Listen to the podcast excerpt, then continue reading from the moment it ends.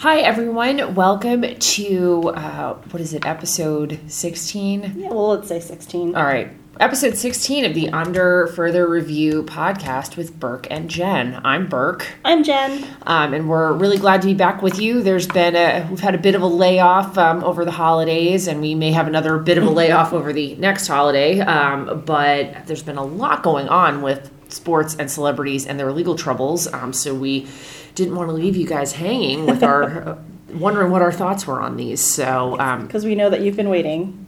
we're really excited to be here with you today.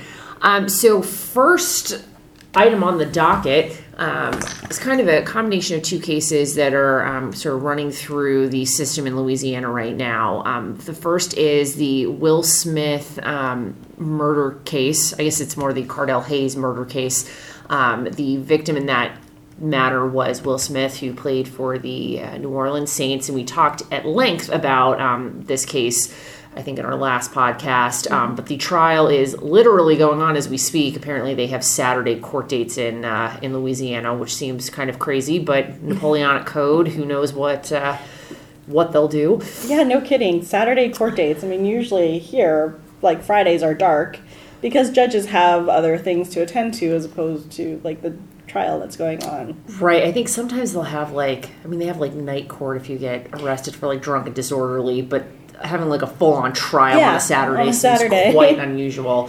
Um, and sadly, there is a another case that, while not um, technically related, is dealing with some of the same issues as we're seeing in the Will Smith trial, um, Cardell Hayes trial, um, and that was the death of um, former New York Jets player and um, USC Trojan Joe McKnight. Um, he was sh- killed during a road rage incident by a man by the name of Ronald Gasser, um, who whatever relevance this may have to the story, is um, white. Joe McKnight was African American. Um, Mr. Gasser has been charged with manslaughter. Um, I, I believe that happened earlier this week. Yep. And uh, so that case is just kind of kicking off, but um, sort of in contrast to what we saw with the Cardell Hayes um, Will Smith matter. Um, Ronald Gasser was arre- he was taken into custody and then released. Released. Um, and was I'm still not sure that he's been you know arrested and taken into custody without being subject to some kind of bail requirement. I think he's still out pending um, the start of trial.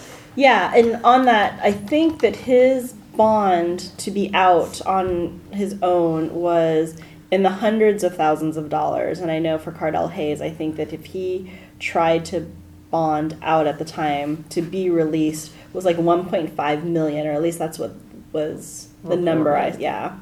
Um, and what uh, makes these two cases sort of similar is that the um, shooters in both cases are relying on Louisiana's very, very broad stand your ground law to justify um, the the killing of the uh, victims in these matters. Um, and what I thought was so, I guess to take a step back, um, the sheriff that's addressing the Joe McKnight Ronald Gasser case gave a completely unhinged press conference um, earlier this week. I was, uh, I guess, I had the misfortune of watching a big chunk of it live, and when he started reading internet comments that included homophobic slurs, the station I was watching just shut it off. Um, but before he, you know, uh, kind of lost himself, um, he made what I thought was a pretty interesting point, which is in Louisiana, as we've discussed previously, has this really broad stand your ground law that you can basically stand your ground anywhere. Um, Anywhere. Which seems a little crazy, but the law is the law. Um, and the point the sheriff was making was that yeah, this process took some time because he, the the shooter, is saying that he felt threatened and was standing his ground. And if we just arrested him um, without kind of running through an investigation of whether his belief um, about his stand your ground rights was legitimate, then you know that could have kind of set the prosecution down a path that they couldn't recover from. Um, which you know, I, I guess I hadn't initially. It seems like some guy gets shot to death. Um, out in the middle of the street like why isn't the person who shot him being arrested immediately? So i thought well that's you know not living in a state that has a huge you know very um, expansive stand your ground law. I thought that was kind of an interesting point. He then went on to say that race has nothing to do with this and you know kind of took a uh, veer off into um, topics that aren't really legally related. Um, but what I think both Jen and I thought was interesting is there wasn't that same um, concern about, well, what if he had a legitimate stand your ground um, rationale for shooting um, someone uh, when we were talking about Cardell Hayes and Will Smith. Exactly. So the fact that the point is well taken in that, yeah, you don't want to. I hate the phrase "rush to judgment," but in a in a state where you're allowed to kill people, um, because you have this defense of stand your ground or the justification of stand your ground, the idea that you do want to figure out what happens before you arrest and charge someone, that same thoughtful process was not applied to Cardell Hayes. He was arrested on scene. He's been in jail since that night. I don't think he was ever like out on. No. He was ever released before he was charged with second degree murder. Um, and so it's not so even if the policy or the the process behind it is thoughtful and good, it's not being applied universally and um, and that's to me the most not the most problematic part. The most problematic part, obviously, are there's two young men who are dead now, but um, that's that's just a, a problem of injustice. Right, and I think you know, in addition to sort of the the inconsistent application of this standard of we have to do a full investigation with respect to the validity of the stand your ground defense. Um, you know, something else that came up in um, Sheriff Normand's press conference was, you know, he basically said, "Well, listen, you know." Uh, Ronald Gasser did the shooting, but you know both of them behaved badly. Um, allegedly, this the the shooting happened after a road rage incident where Joe McKnight may have cut off Ronald Gasser, which set him off becoming so angry he shot somebody. But setting that aside, um, and you know the the reality is that it sounds like it was a pretty similar um, situation to what happened with Will Smith and Cardell Hayes. There was some driving incident, road. You know, people were getting pissed off that like someone's cutting them off, stop short in front of them. And again, you know, there's not that. Um, no one has said, well, Will Smith acted like an asshole that Yeah, night acted poorly that evening as well. Um, and you know, setting aside just kind of the double standard it, that seems to be apparent in these cases, um, the idea that the sheriff is getting on television and basically saying the victim of this crime was also a bad actor. I mean, there. Can, I would have concerns about jury tampering. Like, how are you going to get a jury that? I guess ma- maybe it's just an issue of kind of appearance as opposed to a practical um, issue with not being able to get a jury that can view this case objectively. But Yeah. it certainly seems like that was a completely unnecessary comment to make, and you've now colored the whole jury pool Mm-hmm. in thinking that Joe McKnight did something wrong that could have led to his getting killed. yes, or could, that could have justified the, the the standing of the ground. Right. Yeah. Um, and so part of by arresting Ronald Gasser, I, I've seen a lot of questions in the in the media, uh, and by that I mean like people who are reading this and are like, how did this guy not get charged with murder? Um, I think the the rationale is that you know manslaughter in its kind of most basic terms is someone died, you killed somebody, but you didn't mean to do it. Yes, that there it's the um, that it's the being provoked to rage. Your emotions are blinding your rational self part, and so it was it, it was reactionary versus something that is premeditated and thought out and willful. Um, or making I, uh, you know, an unreasonable belief that you are under threat, which is where um, I think they've gotten the. That's where the charge against Ronald Gasser comes along. That like even if he truly, in his heart of hearts, in his brain, believed that he was being threatened by Joe McKnight, that belief was patently unreasonable, um, and so that's why he is being charged with manslaughter. I think as opposed to murder, um, which requires a much higher standard for intent, um, which it sounds like the police and prosecutors in New or, or excuse me, Louisiana. I'm actually not sure if it's technically New Orleans. Um, uh, think they can they can meet. Um, in Louisiana, though, manslaughter still carries a maximum sentence of 40 years in jail. Um, so, to the extent, I mean, we're a long way from um, getting to trial and getting through this process, but to the extent Ronald Gasser is uh, convicted of manslaughter, um, even though it does sound like a much lesser charge than murder, he could still be spending a significant amount of time in jail. Um, so, sort of dovetailing with that, the Will Smith trial, the Cardell Hayes trial is going on as we speak. Uh, Cardell Hayes is on the stand being questioned by the prosecution. Um, he uh, was already questioned by his own attorneys in his own defense this morning, um, just keeping in mind that Louisiana is three hours ahead of Burkina. two. Two. Oh, yeah, it could be two. Well, several hours ahead of us. So um, I think, so as we're talking, I think they might be still well into him being cross examined. But um, I think a lot of the media's focus on this trial, aside from the fact that Will Smith was this quote unquote beloved character in New Orleans, um, the courtroom has been packed by former and current New Orleans Saints players. Uh, I know Drew Brees and Steve Gleason and Sean Payton and Deuce McAllister um, have, and other Saints players, former and present, are in the courtroom every day during this trial. Um, and Deuce McAllister was actually called to testify um, on Will Smith's, you know, for the for the prosecution, and and I'm assuming it's for character character issues because it didn't seem to indicate that Deuce McAllister was at the, yeah Scene of the crime or out with him that night, right? yeah. Um, but one of the I was reading a bunch of articles yesterday, but one of the funniest quotes that I came across, and I um, and I apologize for not attributing it properly. Don't want to be accused of plagiarizing or anything like that. Um, Is it plagiarizing if it's not written? um, And I, I, should probably know that as both a lawyer and a human, but um, I don't know. anyway, Um, go ahead. but the quote is, uh, and this is in reference to uh, Mr. Hernandez, who was either in the car with Will Smith or in one of the cars that was involved, in some of the traffic incidents. At least Hernandez did, ripping off his shirt, and he said because he thought a street brawl was about to begin. His behavior that night, which concluded with him fleeing in a taxi, ranged from erratic to menacing to ridiculous. So. And I can't remember which uh, news article I read that from, but that was pretty hilarious. Erratic to menacing to to ridiculous. ridiculous. That's great. Yeah. Um, nothing says street fight like a grown man ripping his shirt off in public. So And then fleeing by taxi. running away. Yeah. It's- Um, oh Lord. Okay.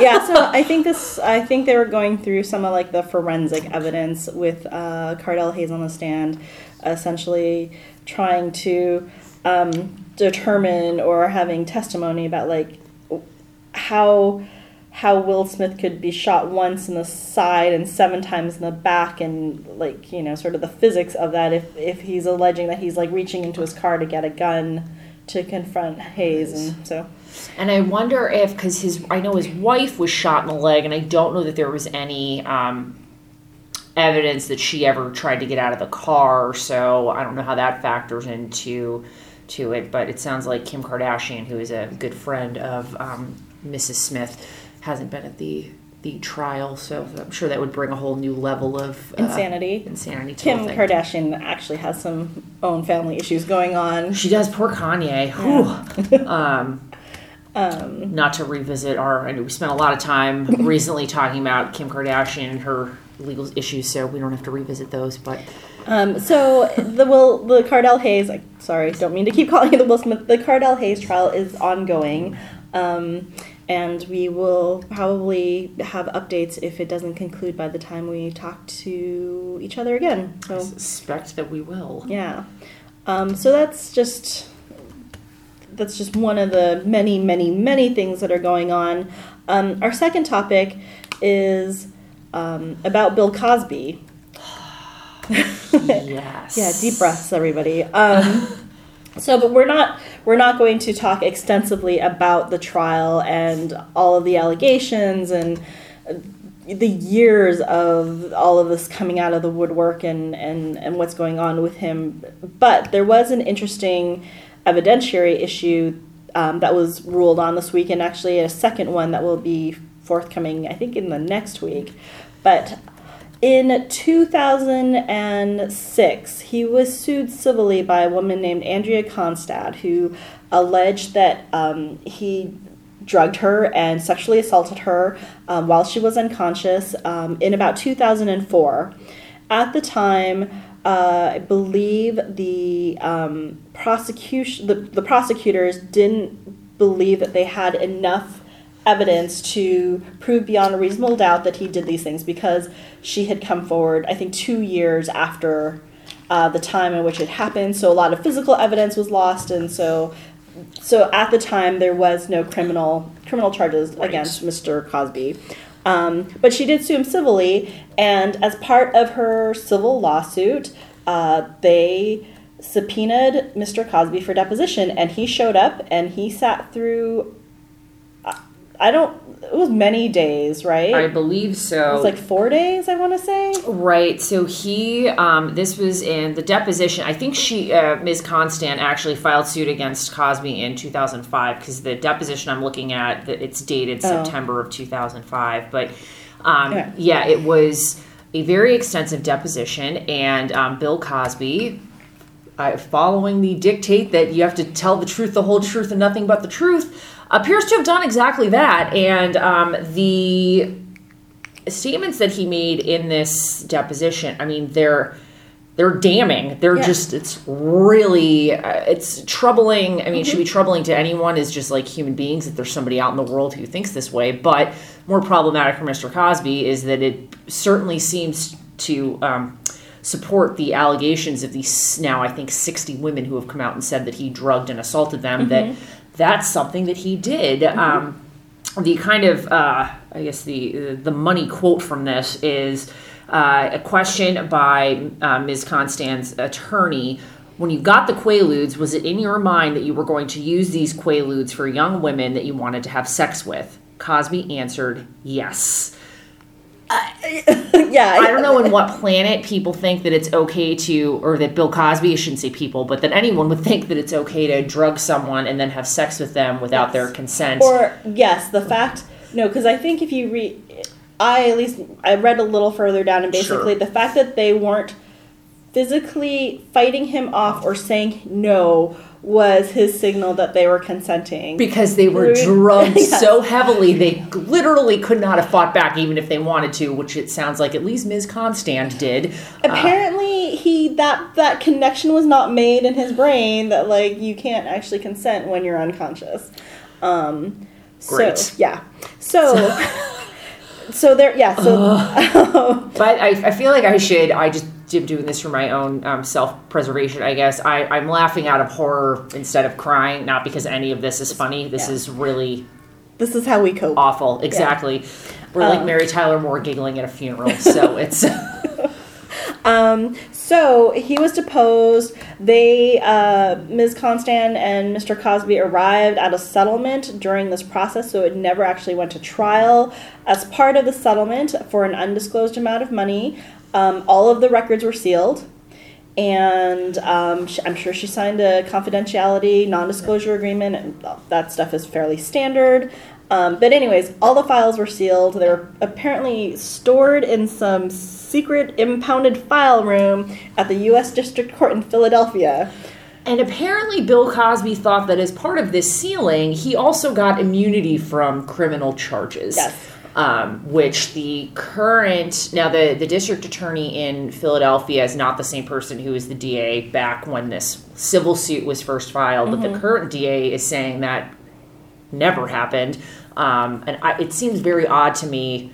I mean, maybe not so odd, but it would seem weird to me that the uh, criminal uh, that the DA would step in and provide immunity as part of a civil case settlement. But Um, yes, there is no written agreement. There were no verbal promises that were ever memorialized about this sort of immunity from prosecution.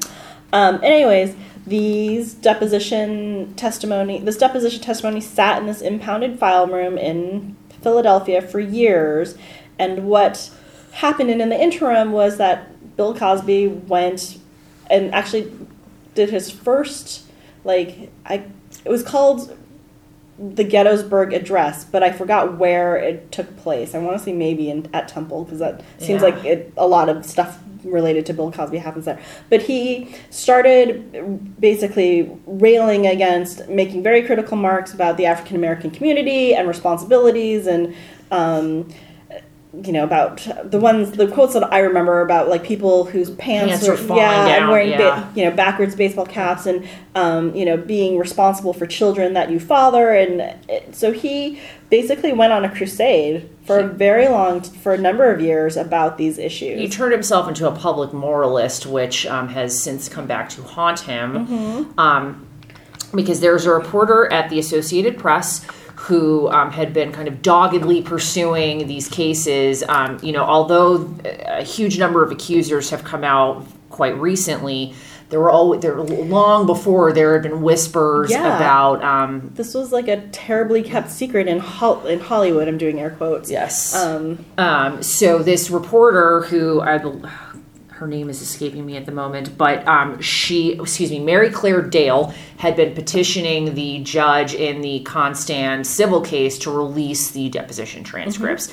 and was going after this for you know ten years, um, and then finally in 2015. She um, sort of reasserted her efforts, and the judge finally caved, for lack of a better term, in part because Bill Cosby had made himself sort of a voice of public morality, which the judge determined um, diminished his right to privacy. Uh, the quote from the judge um, was that there's a stark contrast between Bill Cosby, the public moralist, and Bill Cosby, the subject of serious allegations concerning improper and perhaps criminal conduct, is a matter to which the AP and by extension the public has a significant interest. Um, so then it appears that the um, documents were released. The New York Times pulled them off of the court's So, um, so the documents were taken out of this impounded file room, and then they were uploaded onto Pacer, which made me giggle because we use Pacer all the time. Um, and then the New York Times basically bought a, tr- a copy of the transcript. I think it's like eight cents a page or It is. something. It was a thousand pages, so this was not a you know a slight undertaking. It was um, a thousand pages, and they just bought it from the court reporting service that had recorded it and transcribed it. Um, Cosby's lawyers went and tried to get the deposition resealed. Of course. The, of course, um, but the court reporting and tried to get the court reporting service to stop releasing copies, but it was too late because once the New York Times had it, Can't get that toothpaste back in the tube. that's right.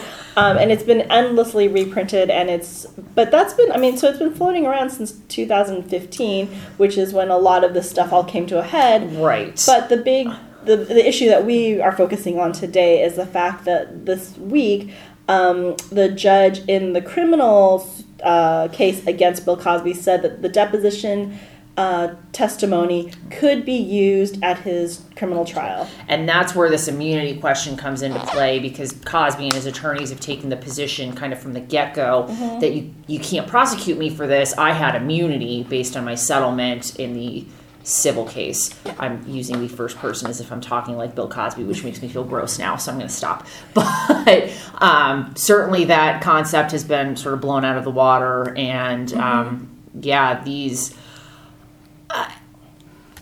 you know, certainly, I don't know that there's anything in the. I will admit, I have not read the thousands of pages of transcripts. I don't know that there's anything that's so clear as to say that you know Bill Cosby admitted to drugging Andrea Constand and Oh, like having sex with her. people, yeah, as opposed to a general pattern Exactly, of. Mm-hmm. but this looks very. I mean, this is this is he's in he's in a bad spot, and um, you know probably deserves to be, but. Um, it's i just thought it was i think it's just interesting the kind of evidentiary issue that this was something that you know you you have to tell the truth in depositions.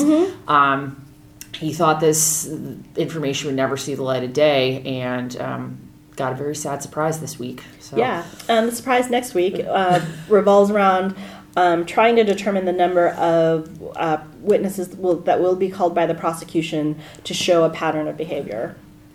So I think the prosecution has asked for 13, um, and I'm sure Bill Cosby's defense team is saying zero, but sure. so the judge will make that decision in the coming week, I believe. um, and that's also that's also an interesting so typically you know you can't use people's behavior outside of their the, the issue that they're being kind of accused of to prove that they committed the crime that they were accused of but there are um, certain exceptions to those evidentiary rules and i'm sure that's what the prosecution is trying to um, fit their Yeah. argument under so um, we'll see how how that goes. I mean, go talking about kind of poisoning the jury pool. I don't know how there's anybody they could get to sit in the jury on this case who has not heard, even if the people can't testify.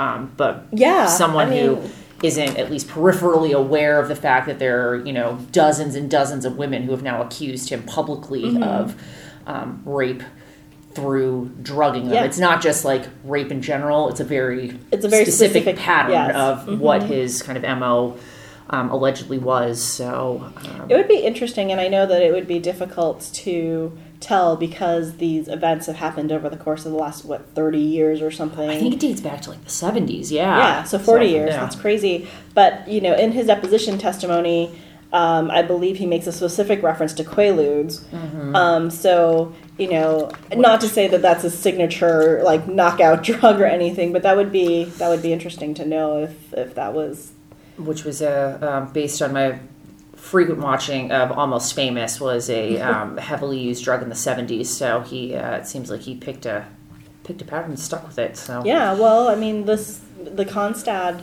uh, assault was in 2004, so Um, so, for anyone who is interested in more information about this um, matter, the uh, New York Magazine did a phenomenal story um, interviewing Bill Cosby's alleged victims. So, if you um, want to take a look at that, it was really um, troubling but moving. And um, I think it's important. You know, there are a lot of these women who have not had their voices heard for 30, 40 years because a powerful man kept them down. And, um, anyway, it'll be interesting to see what happens. It certainly seems like the walls are closing in around Mr. Cosby. So yeah, it's and he's, I mean, he's been in court on these and other related issues for a number of years now. So Yeah. it's it's crazy. And plus, he's also been paying off these women and the children that he's fathered as a result of some of these relationships for many, many, many years. I know. I remember back.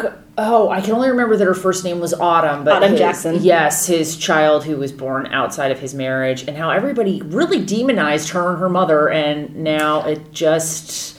I mean, I think they may have kind of been trying to blackmail him, but that yeah, I was going to say there was there was a little bit of a hinky incident there as well. everybody's a bad, bad behaves badly as sheriff newell normand would note um, but again you know these were people who that their methods are were not uh, wasn't what they were saying it was how they said it i guess. Um, but even then you know this is proof that this was a daughter that he had outside of his marriage and not that i would necessarily judge anybody for that but as someone who's taken the position as sort of the uh, king moralist for um, uh, I guess just generally he's got better morals than everybody else, and clearly he didn't. And Yeah. there's literally human evidence of that. So um, he probably should have calmed himself down and just hung out at his big farm in Massachusetts, and none of this would have happened. So Um, so switching gears, um, Matt Barnes and Boogie Cousins um, had a civil lawsuit filed against them on Wednesday in New York for an assault that allegedly occurred on Monday night. So this was all very Real quick. fast. Yes, real fast. Um, the quick sketch of the story. Um, so uh, Matt Barnes, you may recall from his uh, our earlier discussion about his alleged assault of Derek Fisher, who was allegedly dating Matt Barnes' estranged wife. Um, I don't know that that part is alleged, is it? Oh, maybe that's not alleged. I think I guess they. Well, yeah. Why the hell else was he at her house? So Derek Fisher was dating his um, Matt Barnes's estranged wife. Um, Matt Barnes showed up at the house and tried to beat up Derek Fisher allegedly. And when asked about it, Matt Barnes' response was, "Violence is never the answer, except sometimes it is." Um, and that seems to be how he continues to lead his life. um, because there was an incident at the. Avenue nightclub in New York City, where the Kings were, I believe, playing the Knicks. Correct. Um, Matt Barnes. So the story goes that Matt Barnes was choking a woman at some point. Then he choked another woman, Jasmine. Jasmine Uh, Basiso? Basiso, who, um, while he was choking her, a man by the name of Myrone Powell tried to step in to separate them. At which point, Matt Barnes and Boogie Cousins, his teammate, started beating the hell out of Myrone Powell. Um, the under, I guess, uh, unsurprisingly, the videotape from inside the club uh, doesn't show you much because it's very low light. And um, when Jen and I were discussing this before we got online, um, my question was, why don't they have like night vision on the security cameras? Because obviously, in a club, like the lighting That's is right. going to be horrible. But um, that might just show my ignorance of technology. Um, anyway, the the two players were then um, a apparently escorted out of the club. Um, I guess the police were called. There are no criminal charges pending at this time. particular time. um, it appears because at this point there's not sufficient evidence to kind of move forward. Um, it is. It seems to be a, somewhat of a he said, he said, she said um, situation. Although there are pictures of at least Mr. Powell, um, who clearly got the crap kicked out of him by somebody. Um, so, uh, since there was, I guess there was no criminal prosecution happening, um, these two plaintiffs have um, filed suit against Mr. Barnes and Mr. Cousins. Yes, for you know compensatory punitive damages in excess of seventy five thousand dollars, which is I think the minimum that you need to file In federal in court, federal court. yeah. Um, so the, in their in their complaint, they've just asked for you know damages to be determined at a later date or awarded by a jury. So Um, Matt Barnes does have scratches on his neck, and he's alleging that um, Ms. Basiso started the fight, that he got like knocked down and beat up by a bunch of assailants, and that Boogie Cousins was on the opposite side of the club the whole time, had nothing to do with this. oh I oh I I had read that Boogie was on the opposite side of the club, but I thought he came to rescue Matt Barnes because he was getting beaten up by all of these uh, these unnamed assailants. That may be true. Um, yes, I apologize. Boogie was on the other side of the club when the altercation began. Um, and then club security escorted. Um, I think everyone's in agreement that the two basketball players were escorted out of the club, yeah. whether it was for their own safety or because they were attacking other patrons. Um, remains to be seen. Yes. So uh, the suit was filed on Wednesday. There's really not a whole lot that's happening right now in terms of, um, you know, the process. There will be at least a chunk of time before they have to answer the complaint. Right, or- usually it's about at least a month, I Month. would think, if they don't get an extension. Yeah, So. and then discovery will start, and so, but uh, anytime between the minute that the complaint is filed till when this all ends, you know, they will they can try to settle it. And I don't know if it is a situation where these two plaintiffs are truly aggrieved and, and were um, assaulted for no reason by Matt Barnes in a club, or if it's a money grab situation because you're in a club and you see someone famous and you're like, oh, I can. someone famous who has a public history of acting out violently against people. So Mm-hmm. Yeah. yeah. he Matt Barnes may just be an easy target here, but we don't we just don't know without um, any real delving into the facts besides what's been reported in Mm-hmm. Yeah. the news and what's in the complaint, which is obviously um, slanted for the best spin for the plaintiffs at this point. So. Well, except for the coverage in Sacramento. Well, that's yes, that's true. The Sacramento, CBS Sacramento um, has uh, certainly gone all in with their hometown boys, um, Matt and Boogie, and they are. Um, that's the news outlet that appears to have reported that there are witnesses who said that Ms. Basiso was the one who kind of started the fight, and that Matt Barnes is actually sounds like he was more of a victim than an instigator. Um, but I- I guess you could say CBS Sacramento might also have a reason to want to paint these two guys in the best light possible. So um, we're living in a post fact era, people. Never, never know.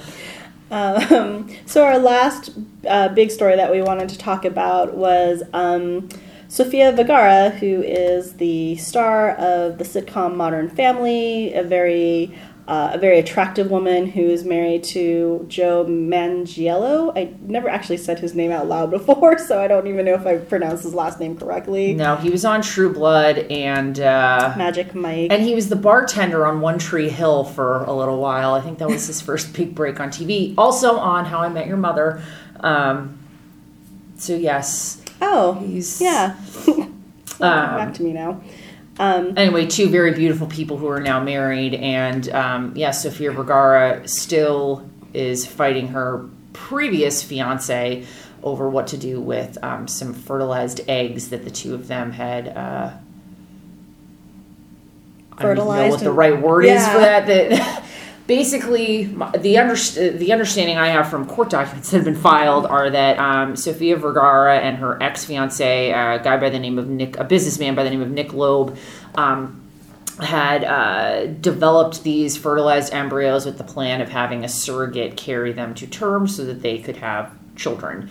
Um, they then broke up, and the status of the fertilized embryos has been up for debate ever since. Yes. Um, so Mr. Loeb sued Sofia Vergara. Well, to take a step back before we get there, the as part of the fertilization process, um, Nick Loeb and Sofia Vergara signed a contract that said, among other things, that um, these embryos couldn't be implanted into a surrogate without the consent of both um, Both parties. both parties. So when they split up, um, I would say, understandably, Sofia Vergara didn't want to have a baby with Nick Loeb anymore, and didn't want to have you know kids that were half her DNA wandering out in the world um, without her Mm-hmm. Consent, involvement yes. and consent. Um, so she has refused to. Mr. Loeb wanted to have them um, implanted in a surrogate, and he would raise them.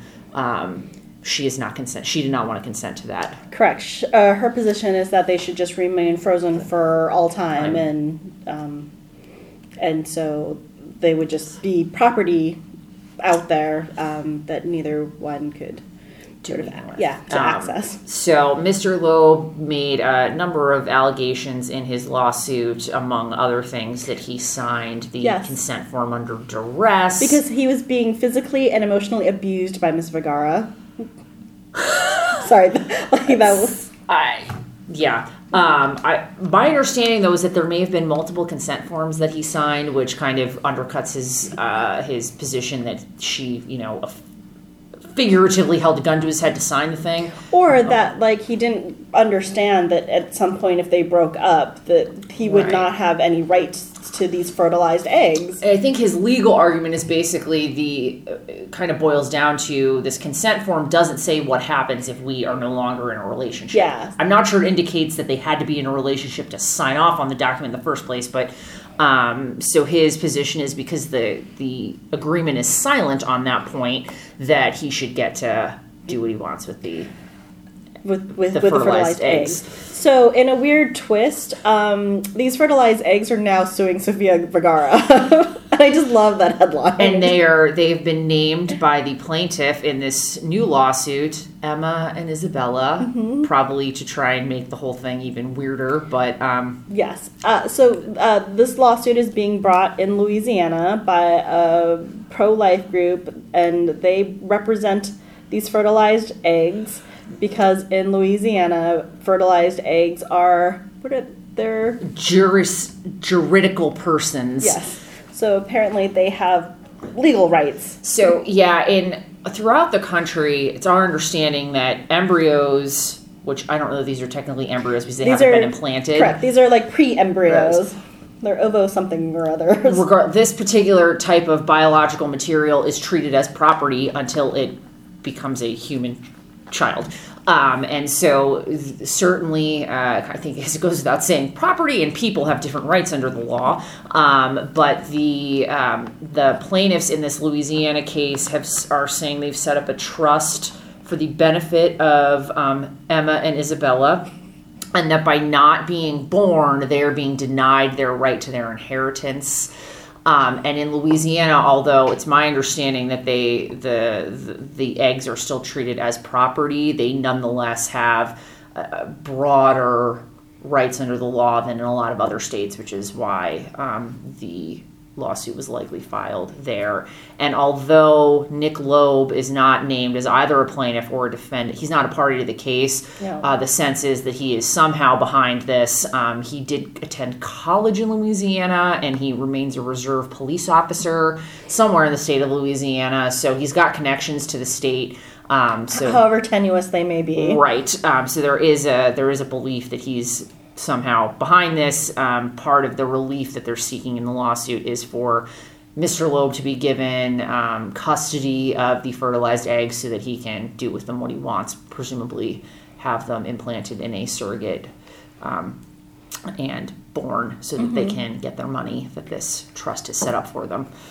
Yeah, it's actually a very fascinating world of sort of legal issues and medical issues and like medical ethical issues um, that uh, that people are like hip deep in for Sofia Vergara's fertilized eggs. Right, and uh, she has certainly moved on with her life, um, and it doesn't seem like Nick Loeb can let this go. I think I think I think I think the trial that uh, the suit that he brought against her. I think it starts like the end of January.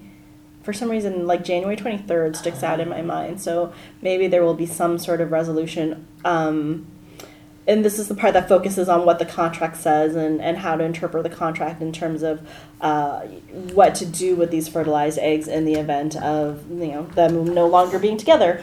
Um, I guess I would also note apparently in, uh, there was a there's a chain of text messages between Mr. Loeb and Ms. Vergara prior to when the lawsuit kicked off, um, where she was refusing to have the embryos implanted and just wanted to keep them frozen. So Mr. Loeb texted her, "Now what? You can't keep four frozen lives forever or kill them. We will go to hell." To which Ms. Vergara replied, "We're going to hell regardless." So that's um, it's a little dark, but she's definitely stand. Not to overuse the term "standing your ground," but um, she seems to be really standing her ground on this and not not wanting to have babies that she doesn't want. So it's Yes, Or- or, babies that she has no control, or say or input in having. I mean, Right. Um, so I didn't know very much about Nick Loeb um, prior to him. I think he tried to run for Congress in Florida at some point, but that's basically all I'd known about him. So the, the one thing that stuck out to me when I was reading a little bit about him is that he is the son of a former U.S. ambassador to Denmark, and he tried to make a name for himself with his fried onion condiment called Onion Crunch. Didn't go anywhere, so Is that like the onion version of bacon bits or something? I'm assuming that's what it is. Um, yes, and when Jen was telling me about that, it reminded me of Sean Blumberg from Felicity, who spent four seasons trying to get. Now I can't remember what the heck the name of his condiment was, but it was some kind of like mayonnaise um, replacement. Um, but anyway, it's uh, Sean from Felicity is one of my favorite characters. Nick Loeb is not a person I would want to. I would ever say is a favorite of anything. So I guess I shouldn't compare the two. Um, so those were like the four big stories that we had um, to talk about. There's a lot of stuff going on. The Major League Baseball just signed a new collective bargaining agreement that goes for seems like forever, and there's a lot of interesting stuff in the new CBA. We haven't gotten through the whole thing yet. The one thing that I did note is that um, the All Star game no longer determines home field advantage during the World Series. I think the thing that means the most to the viewing public. There are a lot of changes to like international player rules and things like that, but um, to the public, it's it's about uh, that home field advantage thing. And it, it seems like there's a lot going on with collective bargaining agreements and the you know major sports leagues this week um, with the NHL. So um, not to belabor this too much, but um, NHL players have been playing in the Olympics for quite some time now. Um, that participation is not guaranteed in perpetuity, and there is a question about whether the um, NHL players will be allowed to play in the um, upcoming games in 2018. The owners are not really interested in that. They see it as a huge expense without getting much of a benefit back, and it's a big risk to a lot of their Oh, star yeah. players. Um, allegedly, there was an offer made to the NHLPA that we will give you will guarantee participation in at least this, the games in South Korea if you agree to an extension of the CBA. Oh. Um, now there are provisions of there's a long history on um, NHL uh, contract negotiations, but part of um, the when they had the long lockout in 2004 or 2005, um, one of the big gives that the Players Association made was to have this escrow system set up where a, a significant chunk of their pay is held in escrow all season. Um, nobody really likes that.